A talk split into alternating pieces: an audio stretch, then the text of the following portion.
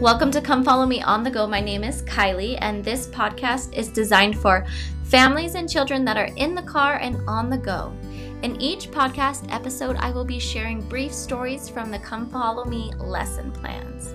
I will also provide questions that families can pause the podcast and discuss and chat and grow closer together as a family unit and closer to Christ while they are in the car and on the go.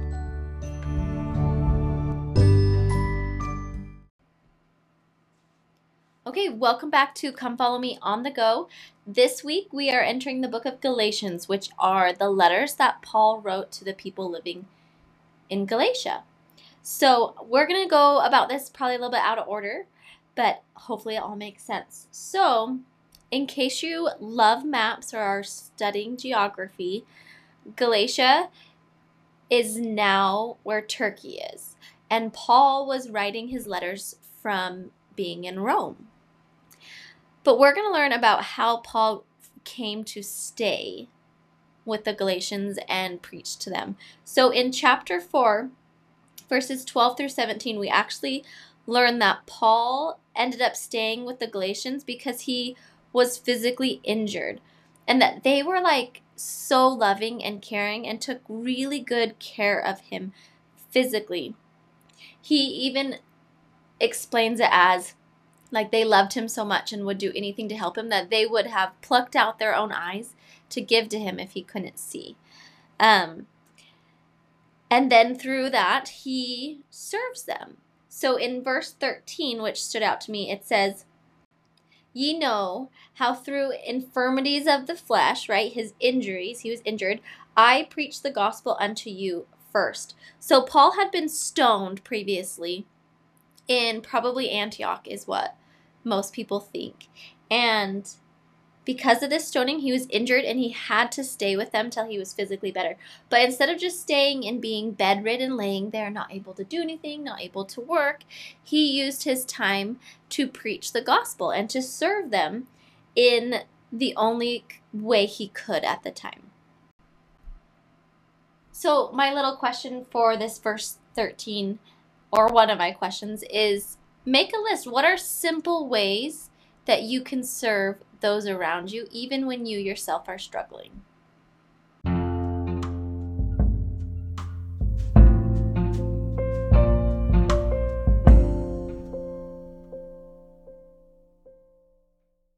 And for you kiddos, why do you think Heavenly Father asks us to serve others even while we are in our own trials and challenges? Why do you think that is?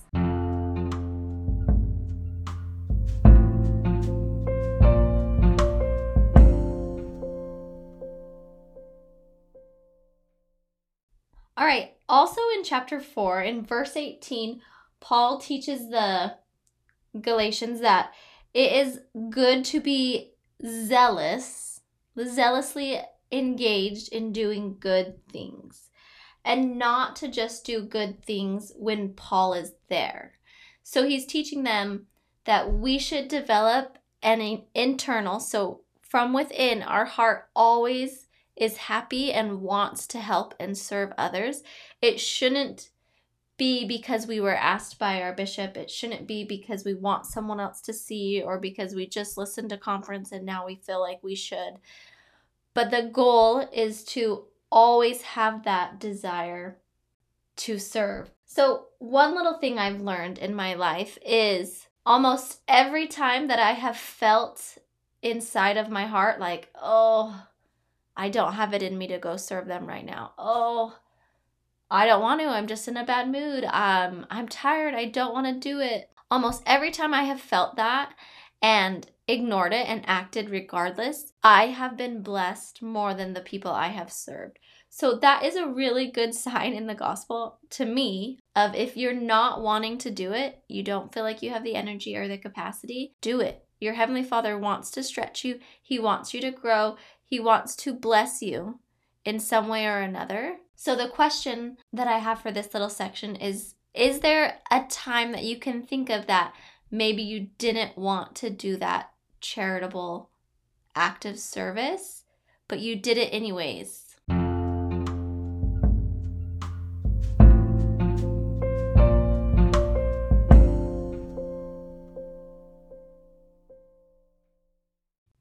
Okay, so chapter 6, verse 9 feed really well into um, verse 18 from chapter 4. Paul teaches us that we don't want to get weary of doing. So he's saying we don't want to get tired of doing charity or serviceable things. Um, weary can also mean like bored or frazzled. We don't want to be overwhelmed by it. So I think it's a good reminder that yes, we should always try to serve when and where we can, even if we sometimes don't feel like we want to. Ask yourself, but can I? Right? We don't, Heavenly Father doesn't want it to make you more stressed or more frazzled so you're not meeting the emotional and physical needs of your own family. And on the flip side, he doesn't want you to not serve just because you're bored, just because it sounds boring to go rake leaves. So Paul is just teaching us to check ourselves and to watch to not get wary of it. And so my question is, how do you not get wary? And if we're talking about wary as in tired, how do you not get sick of always being the one to go and help?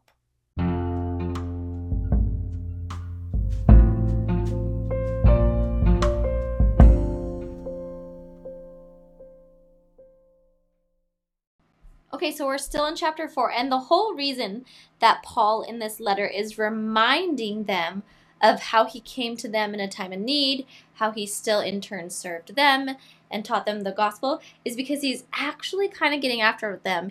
They are starting to listen to these like false prophets, and they're thinking less about Paul and about Jesus or the truths of Jesus. And so he's asking them, like, how are you so quick to forget what you've been taught and what you felt.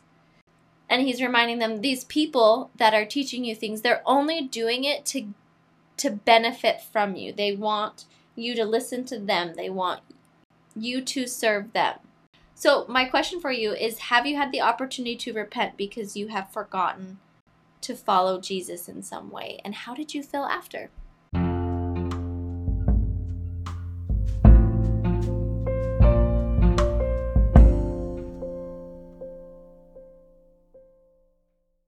Okay, we are going to rewind and go to chapter 3, verse 29. And in this verse, we learn that if you belong to Christ, then you are now one of Abraham's seed, whether directly through blood or now you are adopted and you are one of Abraham's seed. And you are now heirs to the promised blessings of Abraham. So you can chat about two things if you would like. One, how do you belong to Christ? And two, do you know any of those blessings that were promised to Abraham?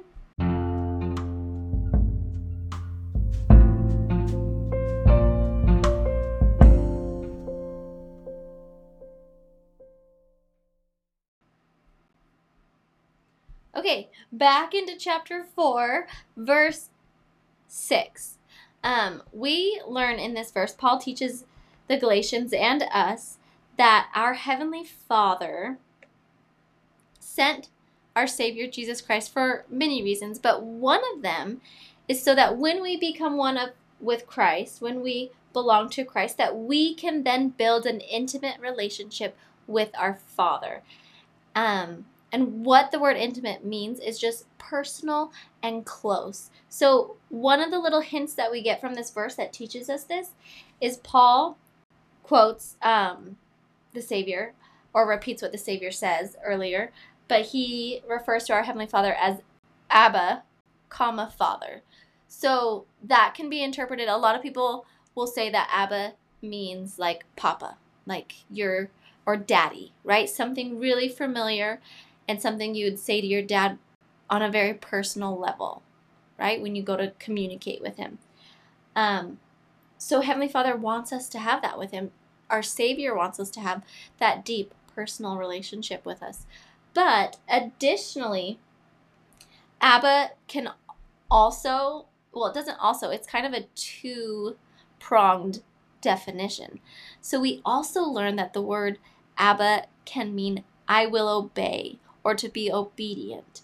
So we want to have a personal relationship and know our Heavenly Father, but we also want to have a willing heart that will obey what He asks us to do because he has our best interest in heart. So this little sentence right here in verse 6 could also be saying, I will obey Father, right? Instead of it being redundant and saying, Daddy, and then Father, it could be saying, like, yes, I will obey. I will be obedient, Dad. Okay, so my question for this section is when you take the time to pray, when you kneel down, when you say it in your heart, when you maybe journal your prayers, what can you do to better fill that personal connection while you pray? What are some ideas that you could mm-hmm. do?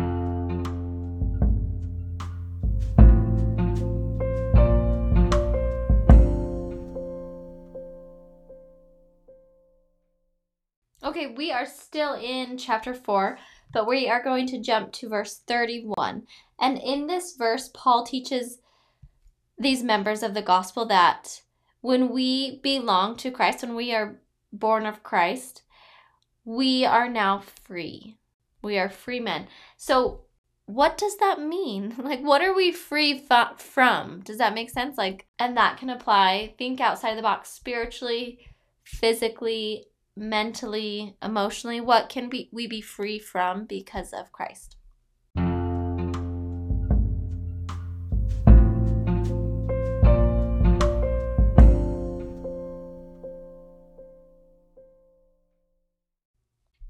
Okay, I am going to try my best to explain these next verses in a fun way. We are going to be in chapter 5, verses 7 through 10. And Paul is telling these members that they have run the race well, right? They've been running it so good. But then he asks them, Who is it that is hindering your obedience? So I pictured in my mind when I read this, I don't know how many of you guys play basketball, but you can screen someone in basketball, right? You can be running down the court, dribbling the basketball, and someone can just step in front of you and stand still, and you'll like run into him, right? That will block your forward progression of where you're trying to go. So Paul's asking them, like, who is it that is hindering your race? Who is blocking you and not allowing you to get by? And then he throws in there this little verse that almost doesn't seem to fit because he went from running to baking bread. And I was like, what the heck? Why are we baking bread now? He says, a little leaven leaveneth the whole lump. So he's saying just a little bit of yeast will rise a whole loaf of bread. And then he comes back to, like, I trust that you will make the right choice. You won't let this person who's screening you in the basketball game not not make it so you can't get the basketball hoop. It like shoot a hoop and make make a score. Obviously, I don't play basketball very much, you guys. Um, so he's trusting them. He's like, I'm confident that you will be wise and not let that person block you. Instead, whoever's blocking you will be judged for their own actions. So I was sitting there like, okay, why did we why did we sidetrack to bread in the middle of this race? And the thought that came to my mind was he's giving us an example. Like we can either choose to run our race and to step around whatever temptation is blocking us in our race to get to Christ and back to our Heavenly Father and choose good to raise and rise us up like a bread loaf will, or the same thing can happen in the opposite, right? If we allow that person who screened us on the basketball court to divert us from our path, our loaf will still rise, but it's not going to rise towards Christ, or it's not going to rise in a beneficial way. I hope I hope that makes sense. Basically, he's saying your choices have consequences. Doesn't matter what choice you make, it'll either rise up for your benefit or it'll rise up for your destruction. Okay, this next verse is verse 14. And we all know this scripture, I'm sure, or you've at least heard it. But it says, to love thy neighbor as thyself. And when I was a teenager, there was this wonderful man who gave me a little bit of advice, and it was just his own thought. So take it for what you will. But he said he likes to use that verse as also a reminder that we have to love ourselves. Because if we don't love ourselves, we can't very effectively love other people. So, the little activity, it's not really a question. The little activity is just take some time and share with your family members three things that you love about yourself, and then flip it and share three things that you love about every person in the car. And just build each other up.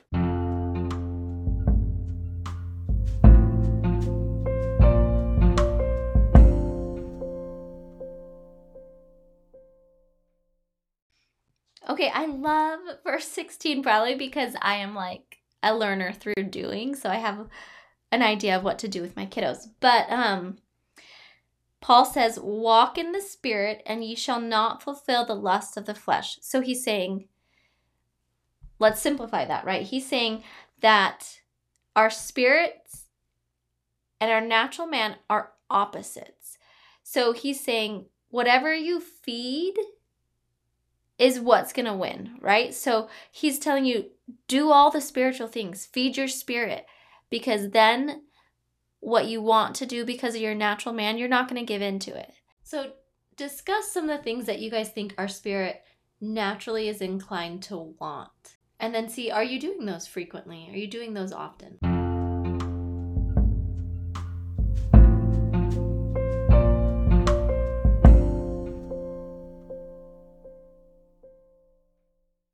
So in chapter 6, verse 8, it ties really well into the scripture. Paul's teaching them that whatever you soweth, you reapeth, right? So that remembers whatever seeds we plant is what we're going to gather.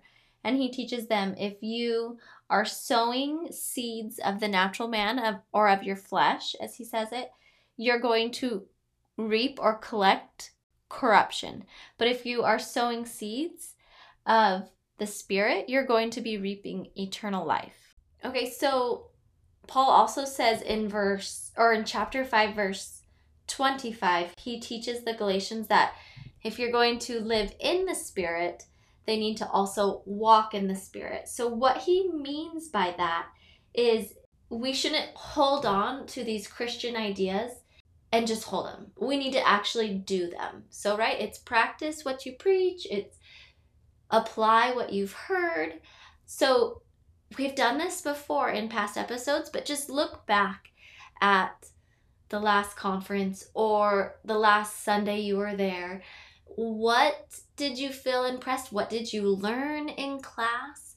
And how are you applying that in your life now?